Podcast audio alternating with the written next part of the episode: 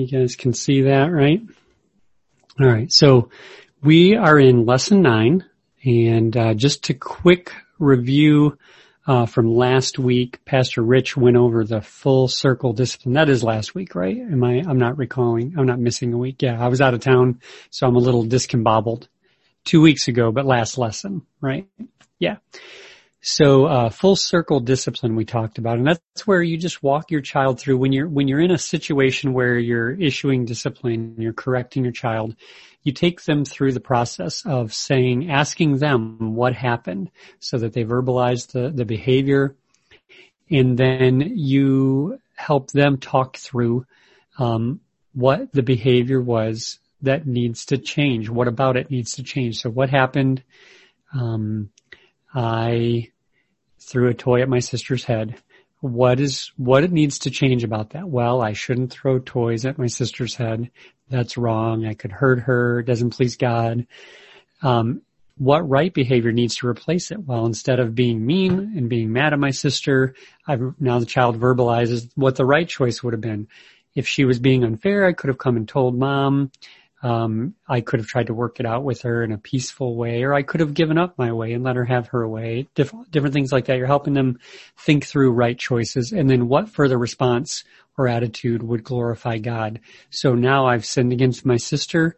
I can go uh, after I, I ask God to forgive me. I can go and ask my sister to forgive me, express remorse for hurting her, and so on. So you're walking them through this this full circle discipline, and as a result, you're not um, you're not merely engaging in behavior modification. You're helping them. You're trying to get to the heart of what's happening uh, with with their sinful behavior and why it's wrong. It's not just wrong because you don't like it or it makes mom mad. Um, that you're you're taking them through the process of what they did wrong, how to correct it, and in the process of that, you're trying to help them understand why this this struggle uh, is a struggle that they're experiencing. So um, that leads us to this week's lesson, which focuses on discipline. Godly parents are committed to discipline.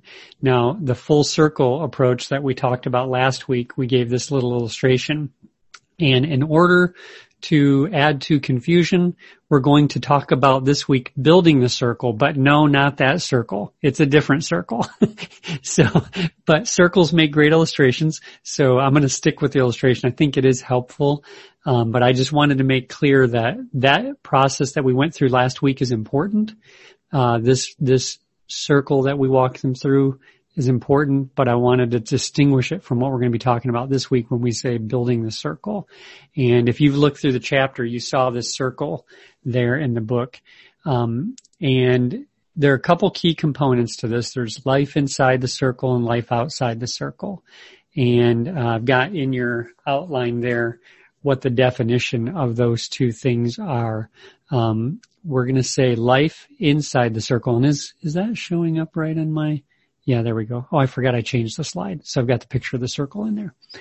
Um, life inside the circle is a place of God's blessing. That's, that's what in this analogy and this illustration, that's what that's representing. Life in the, inside the circle is when we live God's way and as a result, God's promises of what life in His world according to His rules is like, that promise is ours. Um, and the way, I think the book does a good job of characterizing a way to communicate this to children that is simple and it's something that can become it's re- it's easy to repeat. You can commit it to memory and you can repeat it to your child from the time they're very young and it's kind of a mantra that helps them to uh, use this as a framework for what it means when you call them to obedience. So here's here's the definition. I don't think I have it written for you in the outline, but you can jot it down, or it's in the book if you want to reference it. And that is, and you you may have used this with your children already. It's not. I don't think it's invented by this book, but that is obedience is doing what I'm told, doing it right away, and doing it with the right attitude or good attitude. And you can even simplify that with with smaller children and that obedience is uh, doing what mommy or daddy say all the way, right away, and with a happy heart. So I really, I really think um, Betsy did a great job in summarizing, uh, giving a, a, way to communicate that. And so what you're trying to do with this picture of the circle, this illustration or this analogy of the circles, we're trying to um, demonstrate in everyday life as we come to discipline um, scenarios where children have done something and we need to correct that. We're trying to help them understand why this matters, what's important about what we're doing, and that is we're trying to call them to obedience, which means do what I say right away and with the right attitude. And you could you could pick that apart to think about the different ways that this can go wrong.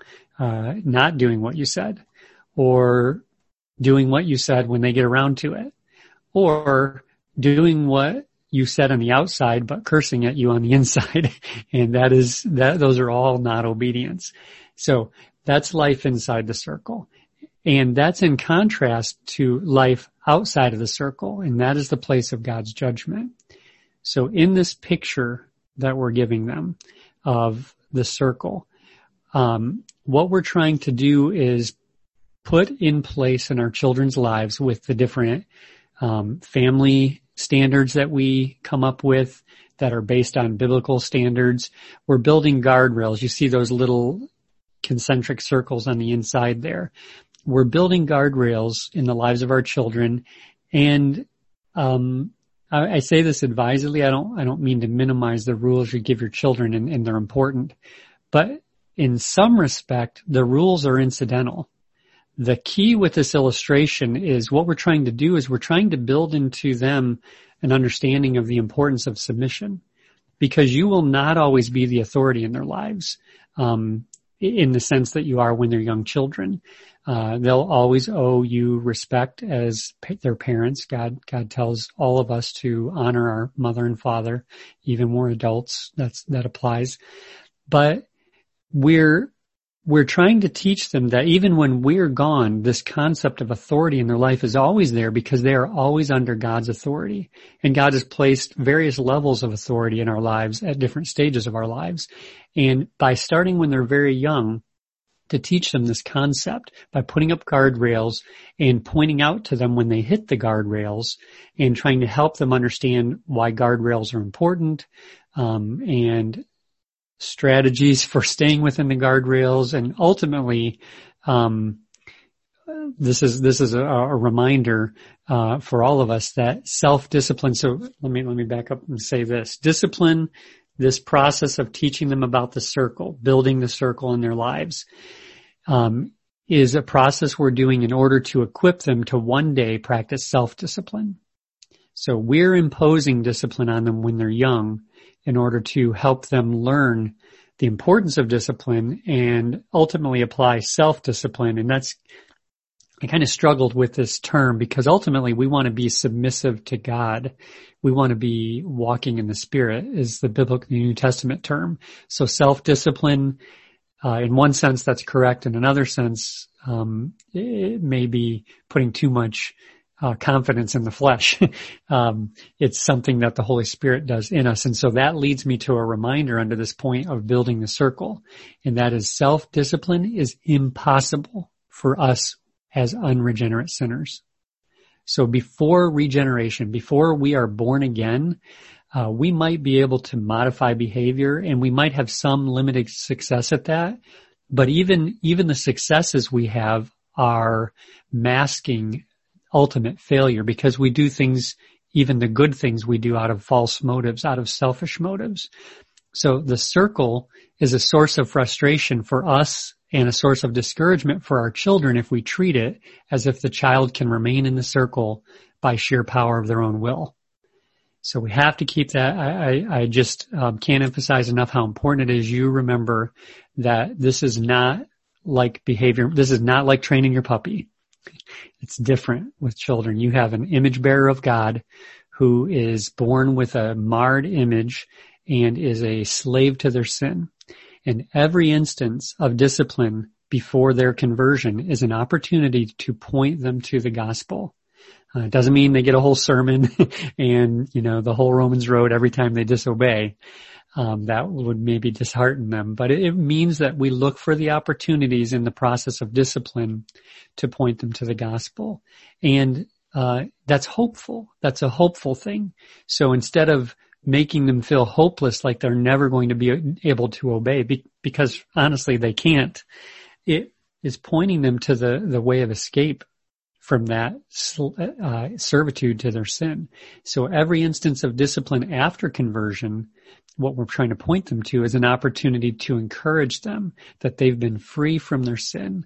They've been freed to live gratefully unto God and the very discipline that they're facing in that instance is God's grace to them to sanctify them. Just like in our lives as adults when we go through, when we experience the consequences of our sin and God's loving chastisement, uh, it is a reminder of God's grace uh, to us. We'll look at a verse in just a little bit. I didn't put the verses in the slides today, but it reminds us that, as as God's word says in Hebrews, that He uh, disciplines every child that He loves, and that's why we do that for our children.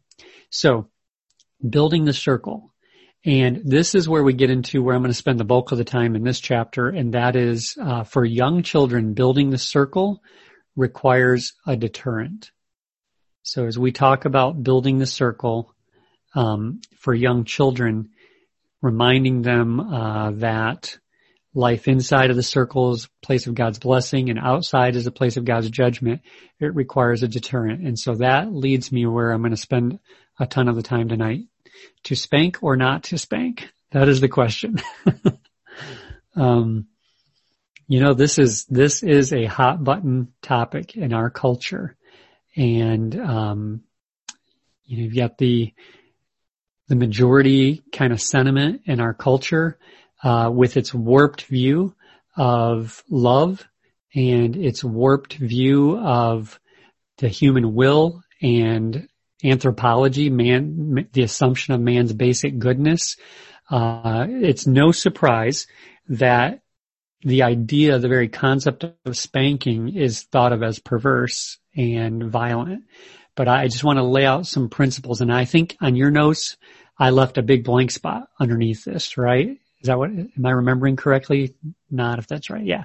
So I'm going to, I'm going to jump through a bunch of things here. I'm going to try to do it quickly and feel free to write down the things that are helpful. If what I'm saying is you're like, yeah, yeah, no, that, no problem. Didn't, don't, don't feel obligated to write anything down. I didn't want to put every little point that I'm going to say because, uh, one, I might not say them for time's sake and uh, two, um, hopefully a lot of this is common knowledge, is something that's intuitive to you.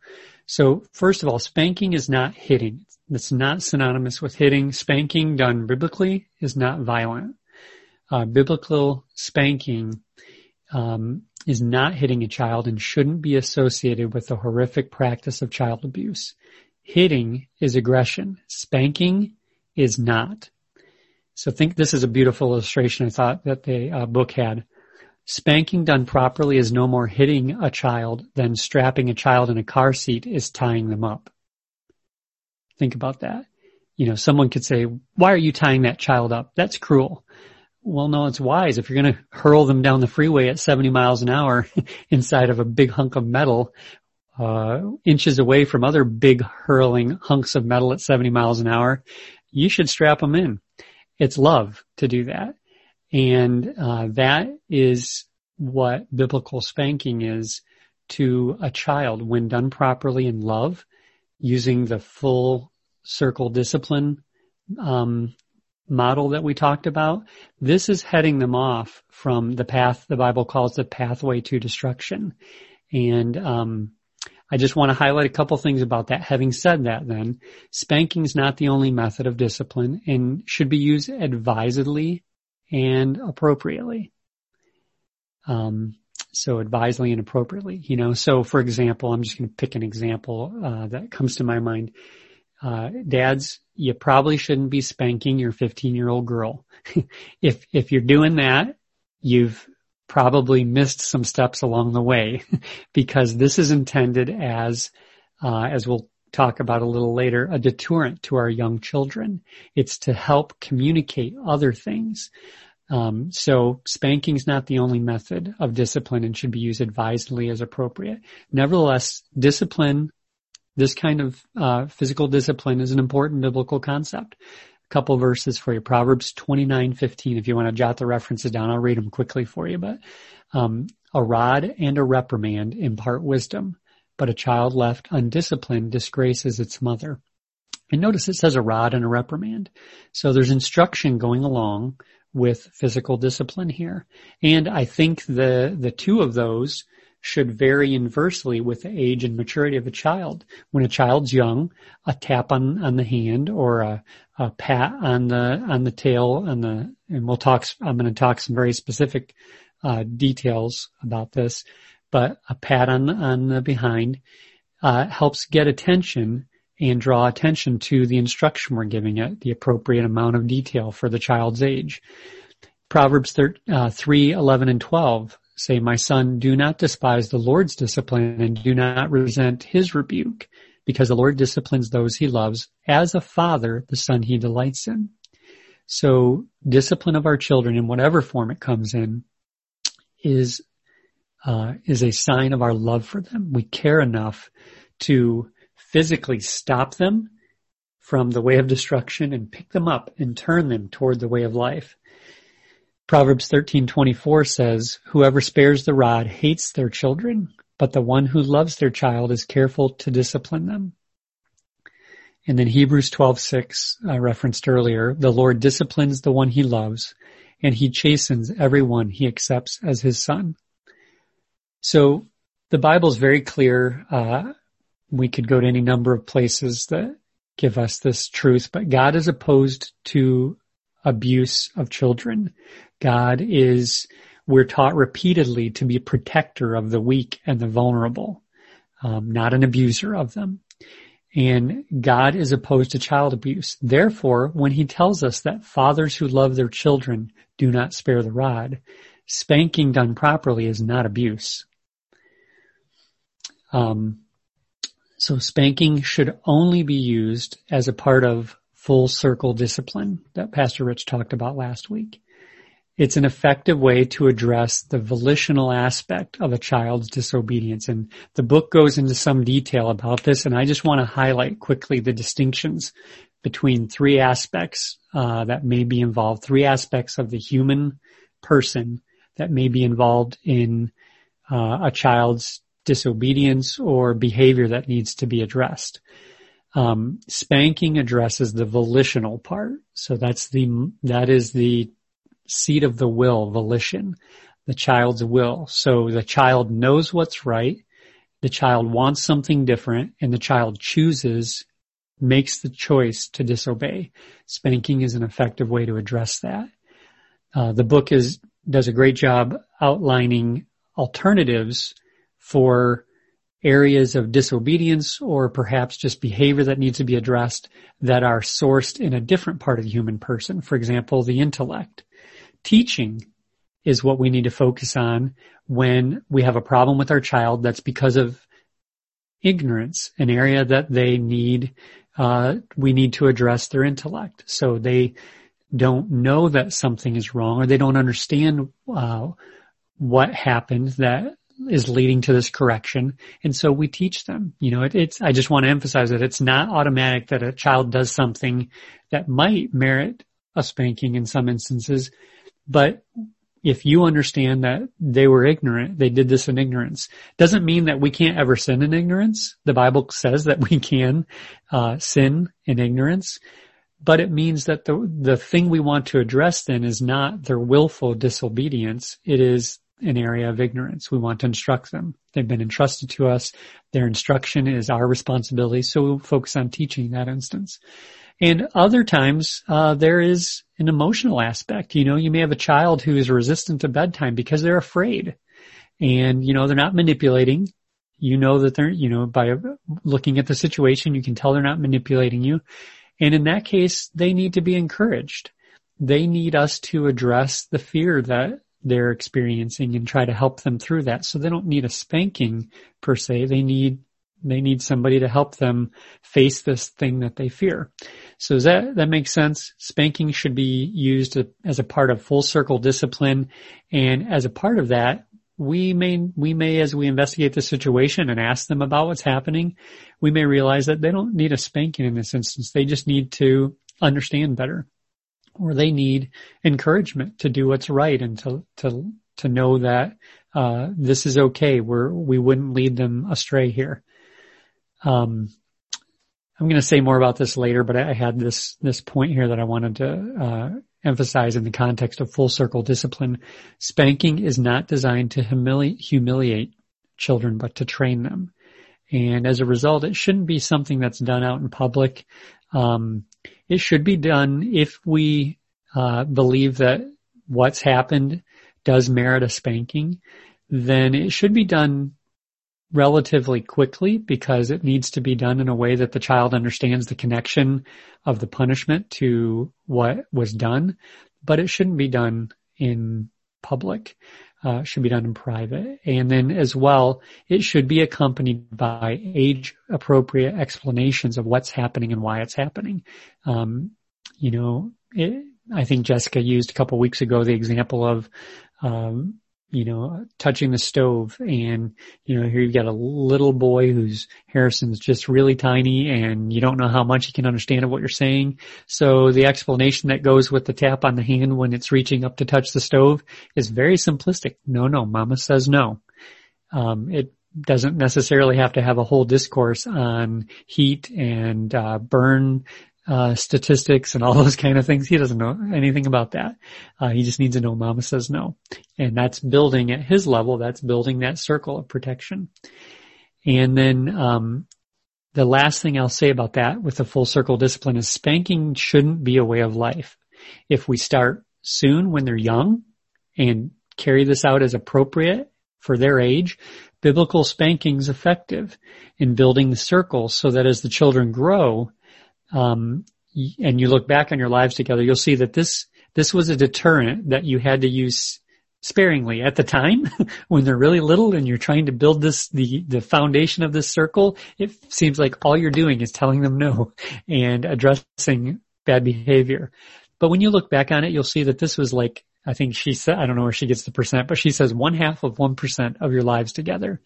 And uh, i think that's true. It seems like it's a lot at the time but if you really are, if you work for consistency at it, um, you don't have to do it as much. And it seems much bigger when you're going through it, but um, if we're consistent and we use the first full circle method, we won't have to do it as much. Um, so consistency is really important. And let's see, God's design is simple, um, but it requires our obedience, our faith. That's one thing that I, I thought um, is worth mentioning. When you are a new parent and you first begin this process with your little one, it is heart wrenching to tap your little beautiful child on the behind and you barely touch them, but their heart breaks and the lip pooches out and the the tears well up in the eyes and you think, can this be right? Maybe this is violence like the culture tells me. and, uh, God's word, though, is very clear that, that this emotional pain you witness your child experience that is brief, um, is going to help them begin to understand that boundaries are important and that authority is there for their protection. Uh, and over time, uh, you'll be thankful that you trusted God in this. So following this plan, this full, uh, this building the circle, the diagram I've got on your page there and, and that we had on the screen, doesn't guarantee that your child will grow up to follow the Lord. Um, this takes God's grace, but if we do our part, instilling this design that God has given us into their lives, um, God can use this. God frequently uses this uh, to give them a beautiful gift that will reap lifelong benefits. It's the principle expressed in Proverbs 22, 6. Now this is not a promise, but it is a general truism given to us in proverbial form. Start children off on the way they will go, the way they should go, and when they are old, they will not turn from it. So, let me give you the fine print on spanking. And did I put these? Yeah, the fine print on spanking. So first, what spanking is not. And I just, I was going to just whip through these or even just say, look at them in the book for yourself, but I don't want to teach people that it's really important that you not abandon God's model of discipline, which includes not fo- focus solely on spanking, but which includes it, without these important uh, fine print disclaimers. One, what spanking is not. Spanking is not a God-given right to vent your rage on your child. Um, this this is why people have the view of spanking. I'm afraid that they often have, and it is because we just we resist it. We don't do it because it's a burden. It's a real, it hurts us. It's a pain in the neck. You know, we don't have the stomach for it, whatever. And we resist, we resist, we resist until we have had it and we just haul off and we take it out on the kid that we're so frustrated. And that's sinful. We should not do that. Um, so spanking's not a God-given right to vent your rage on your child. Spanking is not the right to hit your child whenever you want to. And um, these are, you know, these are things that seem like common sense. But when you, I told you uh, before in a previous lesson that I was like uh, up for nomination for most patient man on earth when I was younger. And when you have children, it reveals that you are not the most patient person on earth. And so these things are common sense, but I'm telling you, at least if you're like me, you will be tempted to sin in these ways as a parent and you have to guard against it because instead of helping your child, then you will be harming your child. And the spanking or the whatever substitutes for spanking that you take out on your child will actually do the opposite of what godly discipline is designed to do. Um, spanking is not your opportunity to let out all of your frustrations. Again, so if you're consistent, if you are committed to do it and do it in the right way when it's necessary, um, you hopefully won't get to this point. And then fourthly, spanking is not retribution for your child's disobedience. This is really important. Um, spanking is in order to get your child's attention and to help communicate to them what discipline, why they are being disciplined. It is not the, the payback for their discipline and it's important that they understand that. So how do they understand that? That's the next, uh, and really the last, uh, component I want to talk about, and that is going full circle with your child. So here we're bringing to bear what Pastor Rich taught last week about the full circle discipline on this idea of trying to build the circle of protection around your child. Um, this is, this is the nitty gritty really. And when it comes to spanking children, it's important that you, you recognize that you're not, you want to avoid inflicting any kind of permanent harm on them. This is just to get attention. And so uh, I thought Betsy does a good job of being explicit in the book. Spank on the fleshy part of their seat, and that's it. Um, don't smack them in the face. I think when they're very little, a tap on the hand is acceptable as well. Um, but you're not trying to hurt them. You're trying to get their attention. And I think that coincides nicely with what I said earlier about when they get older, this should be required less and less and the, and the reproof component of the discipline becomes more prominent. And, uh, you'll find if you're a parent of young children, you'll find that this will naturally transition because the spanking will, if you do it, if you're doing it properly where you're not trying to hurt them, it will cease to be effective because it won't, it won't even get attention anymore. And some children more than others. Um, I have one child that would kind of chuckle when, she would get a spanking and that, that, uh, helped me to understand that not every child gets exactly the same discipline and exactly the same way if you're really trying to be effective at it. So, uh, that, that's important. And then don't act shocked, um, when you have to discipline them, when they, uh, exercise, when they're sinning, when they're being disobedient. Um, because we don't want them to think that they need to hide their sin from us. So this is not, uh, this activity of spanking is not an expression of how appalled you are that they would do such a thing.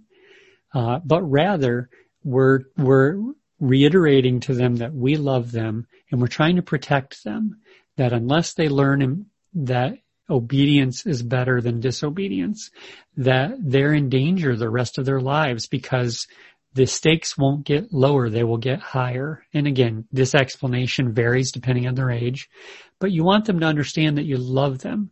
You're not shocked that they sinned because you know what? You sin. And God, God chastises all of us for our sin. So this is not uh, a chance to express to them uh, how repulsive they are to you that they did this thing. It's explaining to them that you love them and you're trying to help them learn to obey. And back to the point about before they're uh, believers, you're trying to help them realize that they keep running into this boundary and they can't they can't seem to consistently change their behavior because none of us can do this on their own on our own. We need God's grace, and that's why Jesus came to die for us. Um, so uh, let's see lost my place here. Yeah, don't act shocked or they'll learn to hide their sin. Um, the book has some more good things to say. I'll keep moving. Uh, be firm and in control. Be firm and in control. Think about this. You're trying to correct behavior because they did not control themselves. You're, you're issuing uh, physical discipline because they directly disobeyed you. They chose to do what they knew was wrong. They were not in control. And what is it communicating to them if we're out of control because we're just so ticked that they did this? We're trying to demonstrate for them in the way we carry this out what we're encouraging them to do. You know, uh, I don't like spanking you, my child. I, I don't take any pleasure in this. It's, it's hard for me because I know it hurts you but God tells me to be your teacher. And so I want you to learn that obedience is important. And so we're going to do this. And so right there, you're dis, you're disciplining them in a way that's demonstrating what you're encouraging them to do. Um, discuss what was wrong about their behavior and what the right choice would have been. This is that full circle again. So you're, you're helping them understand what went wrong and how to do better next time uh, help them understand how they got to this point. And that kind of seems um, like it might be uh, repetitive of the last point, but you really want them to see um, tr- you're trying to help them own not just what was wrong about it, but that they chose to disobey, that, that they made a bad choice, that they weren't victimized by circumstances, um, that there's a problem in their heart that we're addressing. And then uh, the next key item is, is spank in privacy. Like I said earlier, you're not trying to humiliate them. This is not their brother and sister's business. Um, it's one of the things I found uh, was very helpful too in helping each of my children own their own sin was, you know, your sister might have done something wrong too, but I'm not talking to them right now. I'm talking to you. That's why we're doing this in private. They're not here and we're just addressing what you need to change. And so that, that's, I think, a very important point. And then watch for a tender, humble, repentant attitude. This is the goal of this correction. And when you see that, you want to acknowledge it and you want to encourage it. Uh, and that's what you're trying to motivate them to embrace is own their sin, turn from it, and uh, to seek God's grace to do better the next time. Deal with any forgiveness or restitution that needs to take place. So this is this is the idea of making it right. Um, so if they wronged another person, if this wasn't just something they disobeyed you, but they defrauded their sibling or injured somebody or or took something that wasn't theirs, uh, then we we uh, walk them through following through and making that right with the other person. That's going to establish a pattern that will be important their whole life. And then finally pray with them, hug them, kiss them, let them know that this this is the end of that thing that happened. So it's over. We dealt with it, and um, this was something that you did as their parent because you love them, not because you're mad at them. And your love for them didn't change one bit through this. In fact, it's an expression of your love that you went through this with them. So that's, that's, those are a bunch of key points. They're really well, um, defined in the book if you'd like to go back and reference them. Uh, two last points I just want to touch on really quickly. I'm not even going to really go into details with them. Uh, the, the, the one is allow our children to experience consequences. So it might be that your child did something and it wasn't wrong. Maybe, maybe they accidentally broke something, for example, that was belonged to somebody else. Um, it's very uh, instructive for kids to have to feel the consequences of even those kinds of things. Now, I, this is fresh on my mind because something like this happened on our trip uh, with the teens last week, and something was broken, and uh, the kids uh, explained what happened. And I believe every word of it. I believe that nobody was trying to break something and nobody was really even trying to be frivolous. I'm, I'm taking them at their word. They weren't being careless, but they needed some additional caution that they didn't exercise and it was an honest mistake, but it resulted in something breaking.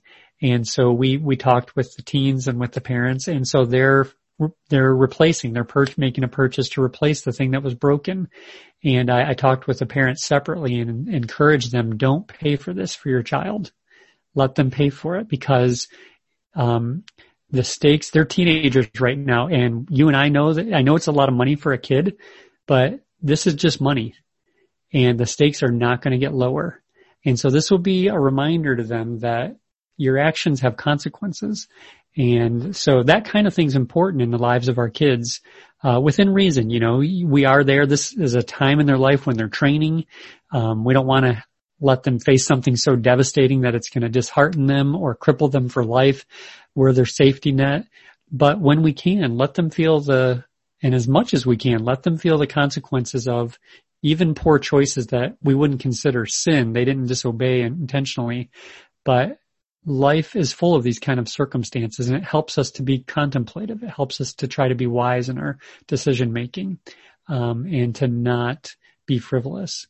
So, um, I'll leave that at that. The last point is, uh, there are some serious objections to spanking and uh, things that are important to consider. And I just put on the slide, read on your own. I just, it was a section of the chapter that I don't know how long I'm, I am now, but I'm sure I'm way too long. My wife forgot to come throw, she might be sleeping. She forgot to come throw something at me, but I knew I wouldn't have time. So do take a look at those if you haven't read the chapter.